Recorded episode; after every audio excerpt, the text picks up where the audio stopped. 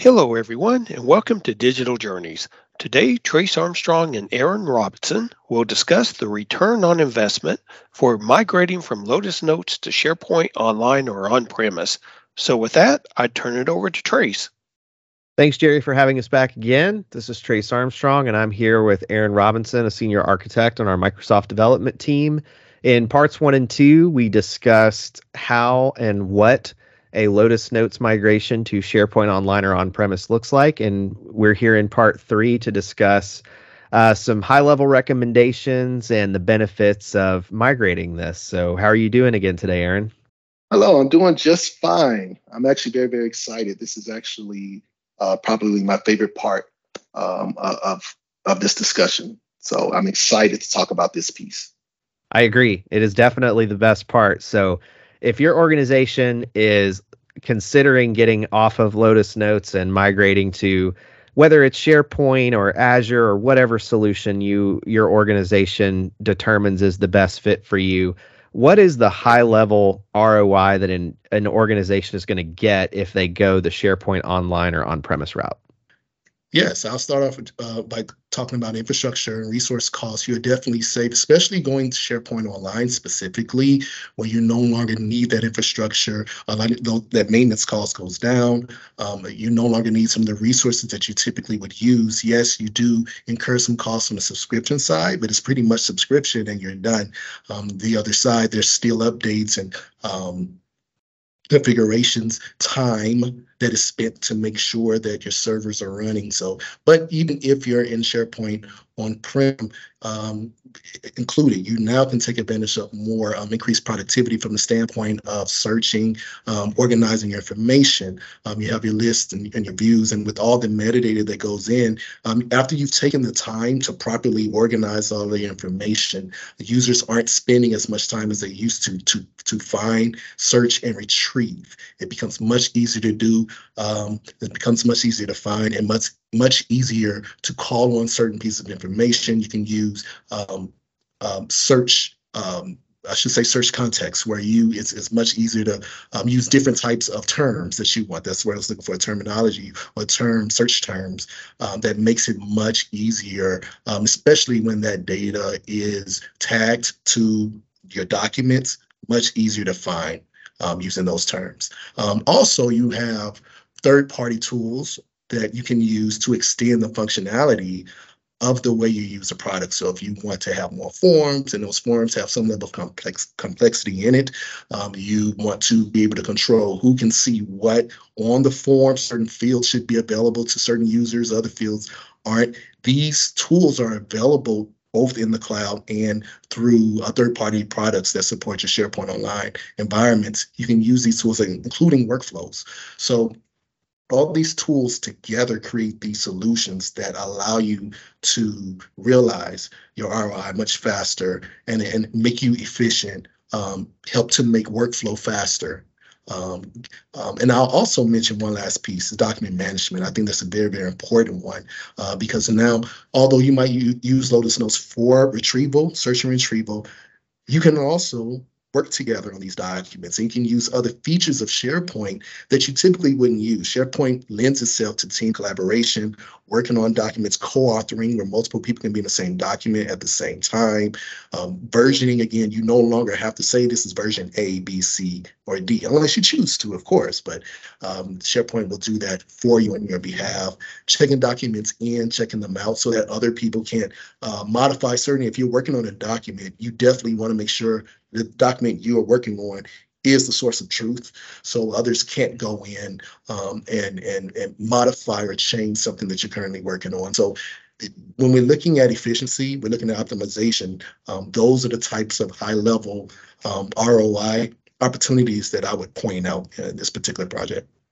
Absolutely. And you said you had so many silver bullets of information there. I just want to extract a couple of them. Mm-hmm. number one i think end user satisfaction is even though it is not necessarily a hard data point of your return monetarily if you have end users that are able to better interact with a system if they're able to update and make changes and use the system as it's intended and it's easier for them it's going to drive that workforce productivity and it's also just going to create a better environment in your workplace because people are not getting frustrated by the tools available to them. And so especially if you go the sharepoint online route if you're able to leverage the power platform and one thing we didn't really mention and we're not really doing in this version of the product but if you were in SharePoint Online and you have, say, a bunch of database records that are coming from Lotus Notes, you could put them in a Power BI dashboard and do analytics and reporting on that type right. of information. So That's it really does give you a ton of flexibility. So to kind of uh, put a button on the end of this conversation, if someone listening to this is part of an organization that is going to pursue um, retiring their Lotus Notes databases applications.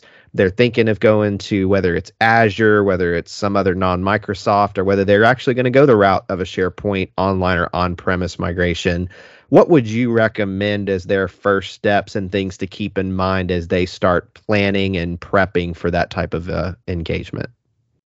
Sure. Um, I, I, think you definitely want to make sure you've taken the time to understand your current Lotus Notes architecture understand where documents are, understand where you're going to find the data. One of the things I did mention earlier was when you're dumping, when you want to pull the data out of Lotus Notes, you want to make sure that you're grabbing all of it.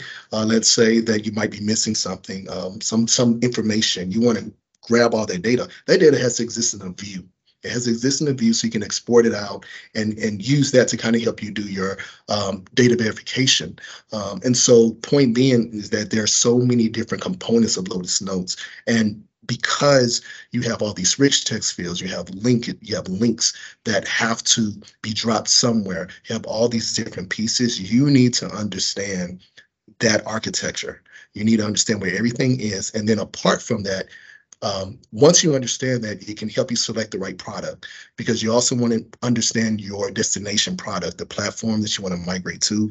Um, one of the things I think is very, very important is you want to understand what are the various types of solutions you can choose. Once you selected a platform, there might be different types of ways you can lay uh, the content out.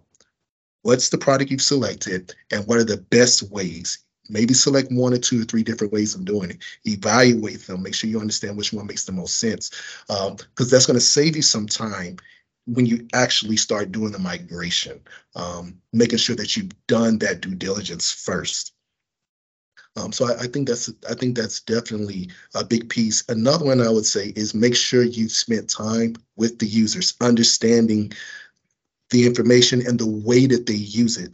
Um, what what I've also found is with Lotus Notes, you have a lot of hidden stuff, things that are in the background that you have to take time to understand why certain fields are hidden, and you you come to understand, oh, um, the manager is because the manager can see this field, but everybody else can't. And sometimes it's not obvious. So you want to make sure that you've spoken with the users, understand what's on the page, what did they use, why do they use certain things, do they even need some of that data? Because that's going to make your migration even easier. Also, if you can eliminate some information, do it. Um, if if the client wants that, because that can help to make your uh, migration a lot more efficient. Absolutely. Well, thank you, Erin, for your insight and recommendations. I'm going to throw one wild card question at you. You're in the uh, Maryland area. Is it Washington Nationals or Baltimore Orioles for you and your family? I, I, I have to go with Orioles. My kids are in love. My son talks about the Orioles all of the time. Um, so I, am gonna have to say Baltimore Orioles. Okay as a Nationals fan, we'll just have to agree to disagree. So I know you're a National. I know that. I'm just saying, World Series right here.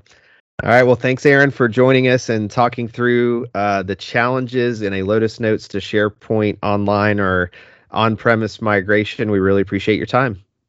Thanks again for tuning in today. As always, feel free to like and share this podcast. Stay tuned for more digital journeys.